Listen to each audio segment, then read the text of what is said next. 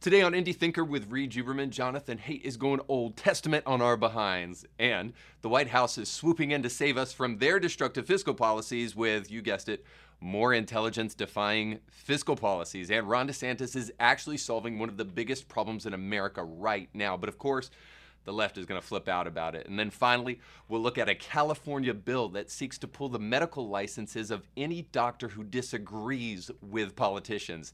That and more all on today's show. You're about to make the jump from the echo chamber into free and independent thought on the subjects of culture, causes, politics, and faith. Hey guys, no anecdotal stuff today. Just hope you're liking, sharing, and subscribing. And want to jump quickly into our ad reads so that we can jump into the show today. But uh, those of you who have watched for any length of time know that I'm trying to help you secure your family's future by directing you to kevinblairteam.com, where you can get the greatest customer service you will ever find on the planet. No exaggeration whatsoever from the Element Funding team. They're going to help you with whatever your mortgage needs, whether you're refinancing or whether you want to buy a new home. They can help you out. So all you need to do, so simple. Go to kevinblairteam.com and get pre-qualified for a home loan today. Those guys, like I said, not only provide great customer service, but they pre-approve you directly up front, getting all of the information they need rather than just trying to lure you in with a very low interest rate. They're, they're actually going to be upfront with you from the very beginning and help you through a very seamless process that will give you the assurance that you need to know that when you finally get down to making an offer on a home that that offer will be approved. So go over there and check out kevinblairteam.com today and let them know that Indie Thinker sent you. So in the future, I'm going to be doing a, uh, a show that will go into the new Hillsong documentary and all the things that are happening there. If you know what Hillsong Church is, one of the biggest church movements in the world today. Um, but I have another documentary to jump on today before we get to that in the future. And so I recently watched a documentary on Jimmy Savile on Netflix, whom I didn't even know before this documentary, but apparently he was a pretty big deal in England. Um, uh, Top of the Pops and Jimmy will fix it. Top of the Pops is kind of like American Bandstand, I suppose. I don't know. Uh, but we quickly learned that this philanthropist and entertainer was associated with people like the Prime Minister of England and the Prince, Prince Charles, and that he was nothing more than a disgusting pedophile. Surprise, surprise. While the whole thing was interesting, including the repeated public confessions that he made in various interviews that he just passed off as jokes, I did find one statement in the film so eye opening and relevant to our time that I wanted to share it with you guys. Uh, so here's a little bit of that. There are many sorts of gods.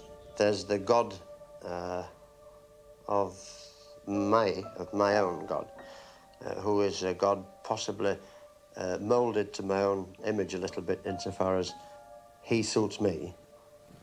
My God is for me, and I reckon I've come off best because my God is a real great guy. He's a great sense of humour. I must catch him on his good days, I think. Now, the religion Savile describes here may sound preposterous, but actually, in my experience, it's it's very common. Here's why: because the kind of idolatry and the making of God into your own image is pretty common because most people defer to that. It's easier. But, uh, but I'm not making a religious argument with this show. To, to be clear, I'm making a common sense argument. And that argument is just simple throughout everything we're going to talk about today. And that is this that if a person does not worship God, they must find someone to take his place. That, that somebody must fill the throne if God is not on the throne. Now, on the show, I try to give ideas using reason and logic outside of religious claims, even though I am a vocal Christian. The reason for that is not because I believe we should strip religion away uh, from the claims that we make, or else we cannot derive at anything truthful. In fact, it is far to the contrary. I wish to show that there is that there's reason and logic behind the claim of the Christian faith. In fact, Christians have this saying: everybody's worshiping something. So we don't actually even believe that you can be an a religious person, that you can just worship nothing. So everybody is worshiping something. And now again, I try to uh, to make logical claims that I believe are well positioned within the Christian faith, but I don't try to make them strictly for Christians because I believe that they are strictly truthful, which is for all of us. I just happen to also believe that Christianity is for everybody, but I put that to the side. Again, because all I'm trying to do today is make a reasonable, logical argument. and here's my argument. that there is no such thing as an a religious person. So I go back to the claim. Everybody is worshiping something.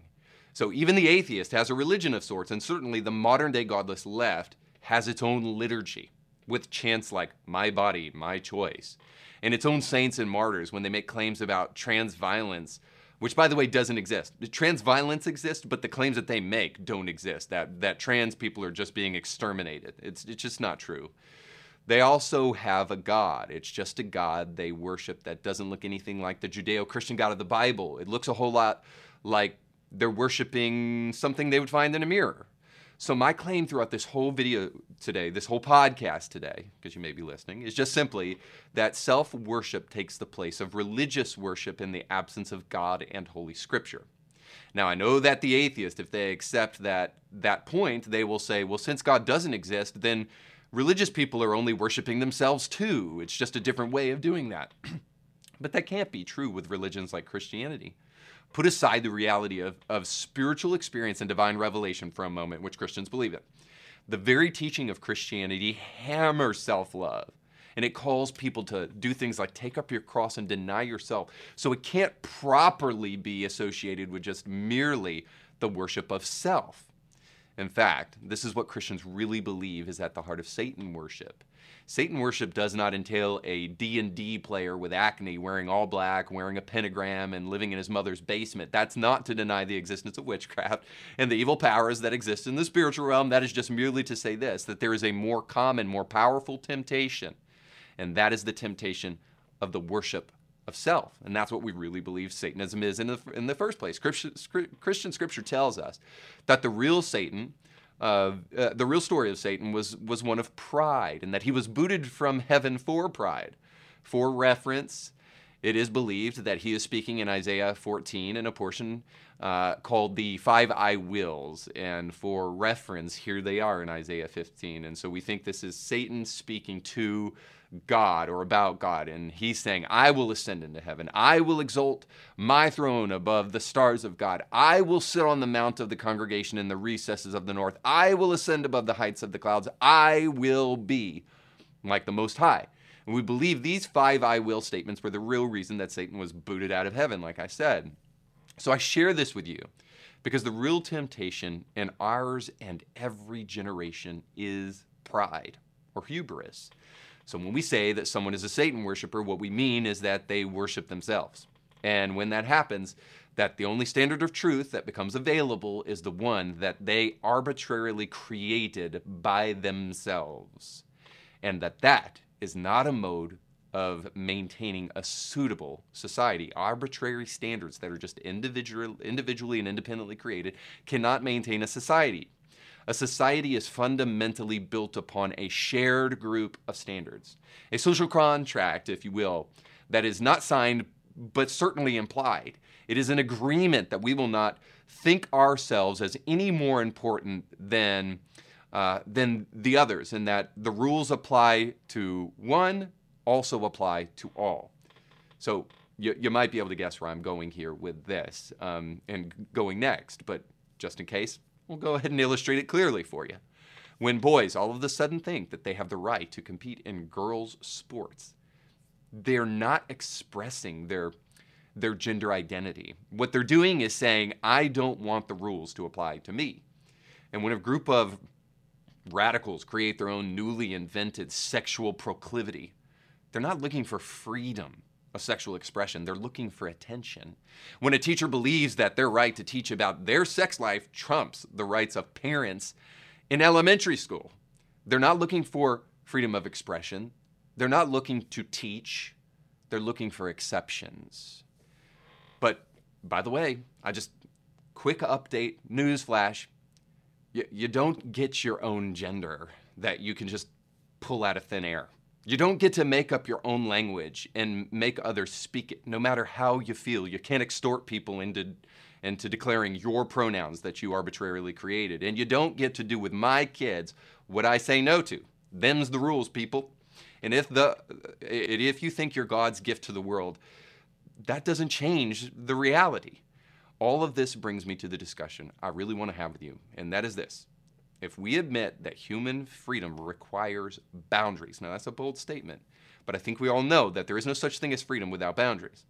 If we admit that there has to be a social contract in, or, contract in order for a society to function, then some questions are in order that demand we do more than yell at each other and disagree without any substantive arguments.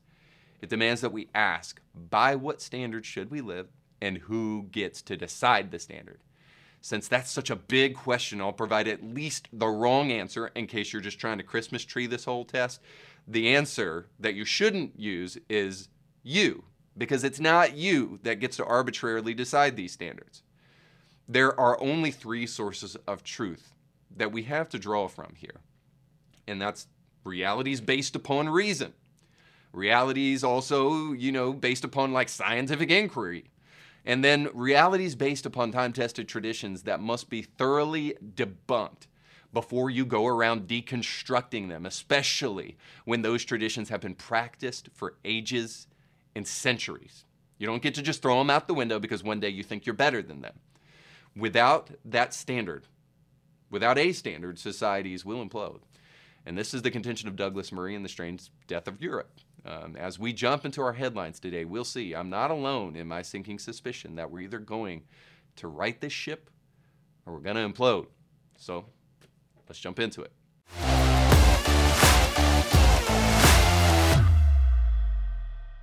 All right, so Jonathan Haidt uh, is an author, uh, among other things, and a behavioral scientist, I think, and he wrote The Coddling of the American Mind, like a great book that, among other things, shows that we're raising a generation of pansies. My words, not his, just for reference.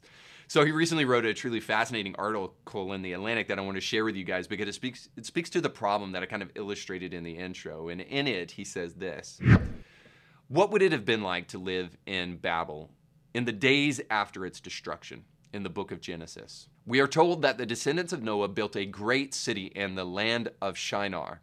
They built a tower with its top in the heavens to make a quote a name for themselves God was offended by the hubris of humanity, and he said this Look, they are one people, they have all one language, and this is only the beginning of what they will do.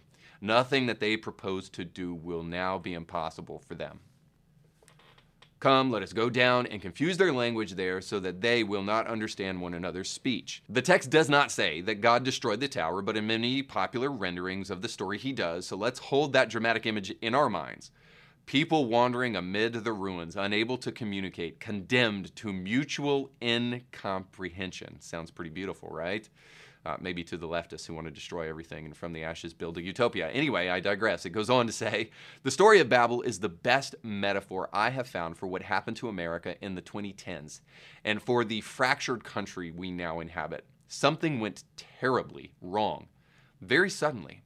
We are disoriented, unable to speak the same language or recognize the same truth. by the way, side note, we'll come back to that to that last sentence. And he goes on to say, quote, "We are cut off from one another and from the past. It's been clear for quite a while now that red America and blue America are becoming like two different countries, claiming the same territory with two different versions of the Constitution, economics, and American history. But Babel is not a story about tribalism, it's a story about the fragmentation of everything. It's about the shattering of all that had seemed solid, the scattering of people who had been a community. It's a metaphor for what is happening not only between red and blue, but within the left and within the right, as well as within universities, companies, professional associations, museums, and even families. Babel is a metaphor for what some forms of social media have done to nearly all of the groups and institutions most important to the country's future. And to us as a people, how did this happen? And what does it pretend for American life?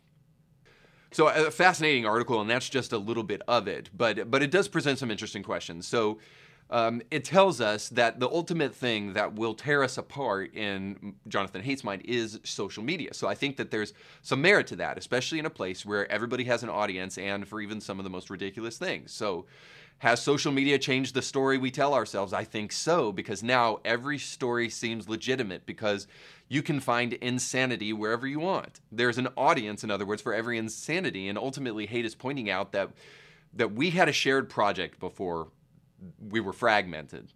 However, the story of Babylon needs a little bit nuance, a little bit more nuance than that. The, the shared project was a fruitless, vain effort in, in the Bible story. So, um, uh, so perhaps Haidt means to say that the shared project is social media. So, if that's what he's talking about, and the tower is social media, we must realize that that was a vain effort that that that God was not in and crumbled to the ground, and we must move on from it. So, if that's what he means to point out, however, uh, Haidt is right about the predicament. We are disoriented, unable to speak the same language or recognize the same truth.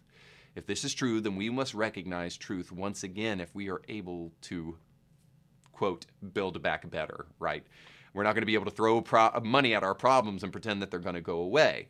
Uh, what we must do is we must realize that the vain tower that we've been building is ultimately built with man's hands and does have consequences.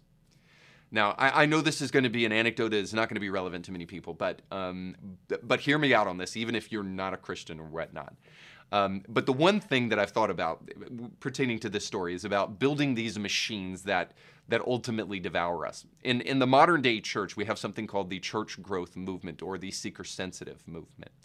And uh, there's a lot of truth to the seeker sensitive movement, but the big problem with the seeker sensitive movement is that the pastors who are behind it are not also very often willing to admit the, the, the potential pitfalls of the church growth movement. And I'm going to probably do an extended show about this later because I think it's relevant to all of us in society. I think we're finding out more and more that we're more interconnected than we think beyond social media the pandemic probably proved that more than anything. But the point is, is that these guys are not willing to necessarily acknowledge the negative repercussions or the negative potential in the church growth movement.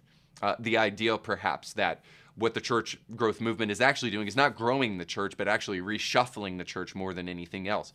You know, kind of quashing smaller churches and building one big megachurch in its stead, but it's not actually the great evangelistic giant that that they pretend it to be. And um, while there's been a lot of pushback to the idea that the modern day megachurch has to change the message and it treats the audience as sovereign rather than the message as sovereign. Because, quite frankly, the vast majority of megachurch pastors appreciate the Bible, want to preach the Word of God, and all of that stuff. But, but nonetheless, there is this potential for augmenting the message to appeal to a large audience that must be recognized that the bigger the audience gets, the more hazard there is. And, and I say all of that to just say this that if we're going to recognize the positive for social media, the church, or whatever in any institution, we must also recognize the negatives. And then we must do an analysis on those things and recognize if one far outweighs the other. So we must weigh the pros against the cons. Hopefully, if you're single, you're doing this with your uh, with your future mate, and uh, you're recognizing um, some things that may tip the scale in one favor or another. But the, but the point is is that we have to be honest about both sides of this thing. And if we find that I think Jonathan Haidt is pointing out, and I think I would agree, that social media is deteriorating the social fabric of society. And more importantly, and I think this is the real point, is that it is creating a sense in which the truths that once held us together are now scattered and arbitrary and no longer able to be defined because now we've siloed ourselves out into the uh, the big monolith of social media, found a group of people that will agree with us, and if we find enough of those people, then we will be affirmed in even the most suicidal ideations that that we can come up with. And I think transgender movement is is par for the course as far as that's concerned. But the point is, is that we're not able to appropriately define reality anymore as a result of social media, and that is dangerous. This is what I call, and I'm writing a book about this called curated reality. That the behaviors that we participate in and are rewarded for will be repeated and this is happening with likes on social media. And what it is doing is, is it is creating in us the sense that that those things which are liked are true. But that may not be the case. Just because something is liked doesn't mean it's good. So here's an example. So a while back, I was doing an outreach and I was giving out water to those who were victims of flooding and and uh, tornado.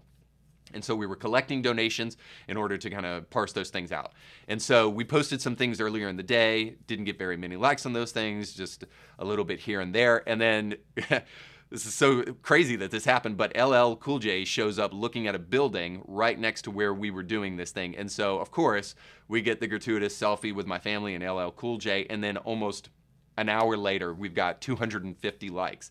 And I just thought to myself, you know, um, is LL Cool J the story here, or is the fact that we're trying to help people uh, the real story?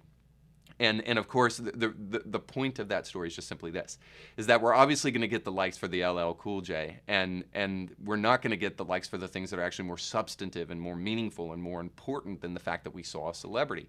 And that's the way social media works. So I'm not decrying that as some old man shouting at the clouds. I'm just saying it's clear that the things that are most valuable are not always the things that get the most likes. But the further we go down the rabbit hole of social media, we may find a, a, continued fragmenting of our understanding of reality and those things which are true. And uh, while I can't go any further than that, I can also say that helping along the way is the White House, who continually wants to try to undermine basic facts and realities on the ground. And this is uh, probably more the case in terms of fiscal policy with this White House than anything else. So don't worry, the White House is coming to swoop in and save us all from their ridiculous fiscal policies with more ridiculous fiscal policies. So here is Kamala Harris in our next kind of story, uh, talking to us about what's going on in America and how their heart breaks for us peasants. President and I know that one of the biggest challenges facing working families today is the rising cost of living helping Americans lower their monthly bills is one of our administration's top priorities. And that is why we are here today. Okay, so a lot to say there, but I'm just going to illustrate one thing here that their solution for gas prices, because of what's going on right now, is E15 gas, so increasing the ethanol level in gases. So back in 2012, the AAA was voicing their concerns about widespread use of E15 gas. Now, this is a while back, but I want you to hear this because I'm making a point. So this was an article in USA Today, and it said, quote, it is clear that millions of Americans are unfamiliar with E15, which means there is a strong possibility that many may improperly fill up using this gasoline and damage their vehicle. AAA President and CEO Robert Darbelnet tells USA Today, quote, bringing E15 to the market without adequate safeguards does not responsibly meet the needs of consumers, end quote. And this article will go on to say this from the American Petroleum Institute, quote, it says a three year study was conducted by automakers in the oil industry found that E15 is a consumer safety issue for a majority of drivers with pre 2012 vehicles. Quote, our testing of a range of ethanol levels at 15% to 20% has identified issues about engine durability, an API group director and engineer Bob Greco says. Now, here's what you should know that this article, again, was written in 2012.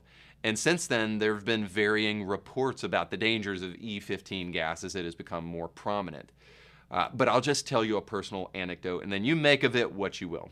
So, someone who works in the fuel industry told me that corn is constantly in surplus in the US. And so, the corn industry uh, has found creative ways to subsidize that surplus. And so they've done things like create high fructose corn syrup. So a lot of you parents understand the implications of that. And then they've also created gas with it. But that the fuel is actually a horrible corrosive inside of the mechanics of your car. So I think it's at least fair to suggest that there are whole lobbying industries in DC that lie for personal gain. I think that's a fair enough statement, right? Enough to give us pause. And so I know I'm going to go out on a limb here, but it sounds just like the White House, to lower prices temporarily and to give in to the corn lobby um, so that it can cause major dam- damage to cars so that they can continue to push the oil industry off a cliff because we know that's their agenda so that they can rush in and save us all with the problem that they created. Sound familiar? I'm just suggesting here. And for proof, that I might be correct, the White House clearly has no problem creating problems and then rushing in to suggest that they can also fix those problems. And this is the kind of mode of operation of Psaki. as she does her best hypnotist routine, repeating the words Putin's price hike to try to get us to believe it over and over again. So here's her doing that. The actions we've taken to address uh, Putin, the Putin price hike, we are in a better place than we were last month. Um, but we expect March CPA, CPI headline inflation to be extraordinarily elevated due to Putin's price hike. And we expect a large difference between core and headline inflation, reflecting the global disruptions in energy and food markets. All right, so we got the memo, Psaki. We got it. Putin's price hike. Sure. You know, there's an old saying in DC repeat BS enough and people will believe it. Oh, wait, wait, wait, wait. That's, that's actually Nazi Germany. Um, anyhow, uh, point being that the people that make a mess should come in and have plans to clean it up. However, when the people that made the mess refuse to acknowledge that they're the ones who made the mess, it instead gives you a little bit of a discomforting feeling. You can only come up with two conclusions. Either they are so stupid that they don't realize that they made the mess, or, like my children, they're lying. And they do know that they made the mess, and they're just lying about the fact that they, that they made it. In any case, they're dangerous, whether it's ignorance or maliciousness. It's dangerous, and it can only cause more damage, but that's hardly going to keep the Biden administration from trying.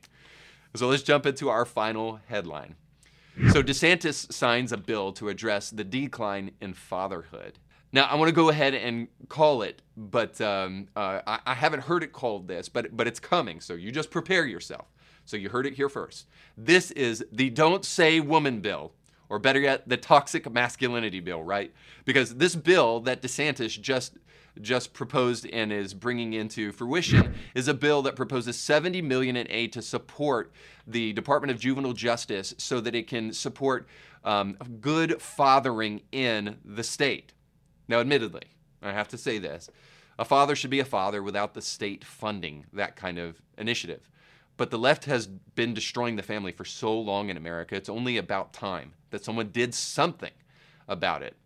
And quite frankly, it's far too little money for the degradation that has happened to, uh, to fatherhood in America because of the left. But again, at least somebody is actually addressing it. And the, and the media will come out and try to fight DeSantis on this thing and try to find a, some way to make it negative, even though it is clear that this is an important step towards something that needs to be addressed in America. And I want to note that the media will go out of its way to smear anything that they wish to uh, deceive the American public on. So this is this is nothing new. And organizations like BLM will also do the same because they're so full of crap that if they actually did stuff like this, it might actually excuse some of their, their bad proclivities. Uh, but they don't care about black America and they don't care about black fatherness, fatherlessness in America, which is the chief vector of issues in black communities. No, they want to destroy the nuclear family. So I, I personally don't care about these naysayers and organizations like BLM, uh, no matter how many backpacks they give out or sack lunches they give out, uh, if they're not interested in actually making substantive change like DeSantis. So, no, I get it. It's not an election year, so BLM has retreated to their California mansions for now. But just remember, when they try to poke their heads out again next election cycle, they're nothing more than domestic terrorists who wish to steal money and compound real issues in black America. But people like Ron DeSantis are actually taking a stand and doing something about the real issues in America. So when people say things like Ron DeSantis wants to fight phantoms in the elementary school system and teachers teaching these things, uh, like, uh, uh, like sexual orientation and gender identity, as the so called Don't Say Gay bill, which I hate calling it that. So I'm going to refuse to call it that and call it what it is actually called the Parental Rights in Education bill.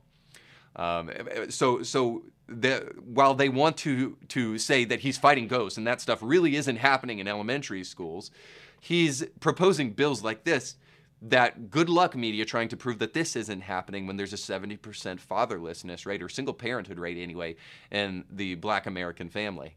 Uh, so it's clearly an issue that needs to be addressed. And, uh, and in addressing it, it will solve so many of the things that we're seeing right now in society because reality that we wish to try to sideskirt in the midst of all of the talking points of the modern day political environment is this is that the best way to raise a happy and healthy future generation is with happy and healthy parents, a mother and a father, Every objective standard that has ever been measured will tell you this that the best way to raise well rounded kids in the future, the greatest chance for that, is a mother and father in a home raising their children together. Now, I'm just going to make a controversial statement here, but, uh, but it also, I think, needs to be said because it's accurate. The vast majority of kids that come to the conclusion at any point in their life, uh, and this is not all, but it is a large majority, about two thirds, of the kids who will come to the conclusion that they are either trans or um, somewhere in the LGBTQIA spectrum, either had homosexual parents, trans parents, or um, or or had some type of sexual abuse in their life. So the point goes back here is that the nuclear family, a mother and a father raising their children together is the greatest chance a society has for the future. And Ron DeSantis is taking a stand to make sure that that happens for future generations. So you can say what you want to about the man, but I'd love to see you try to demean and undermine this bill. And if you're not BLM or Lion Media, um, I don't see how you can really truly come up against something that is so desperately needed in society today. So, with that being said, we'll talk about some desperate needs in society in our final segment Christianity Not Today.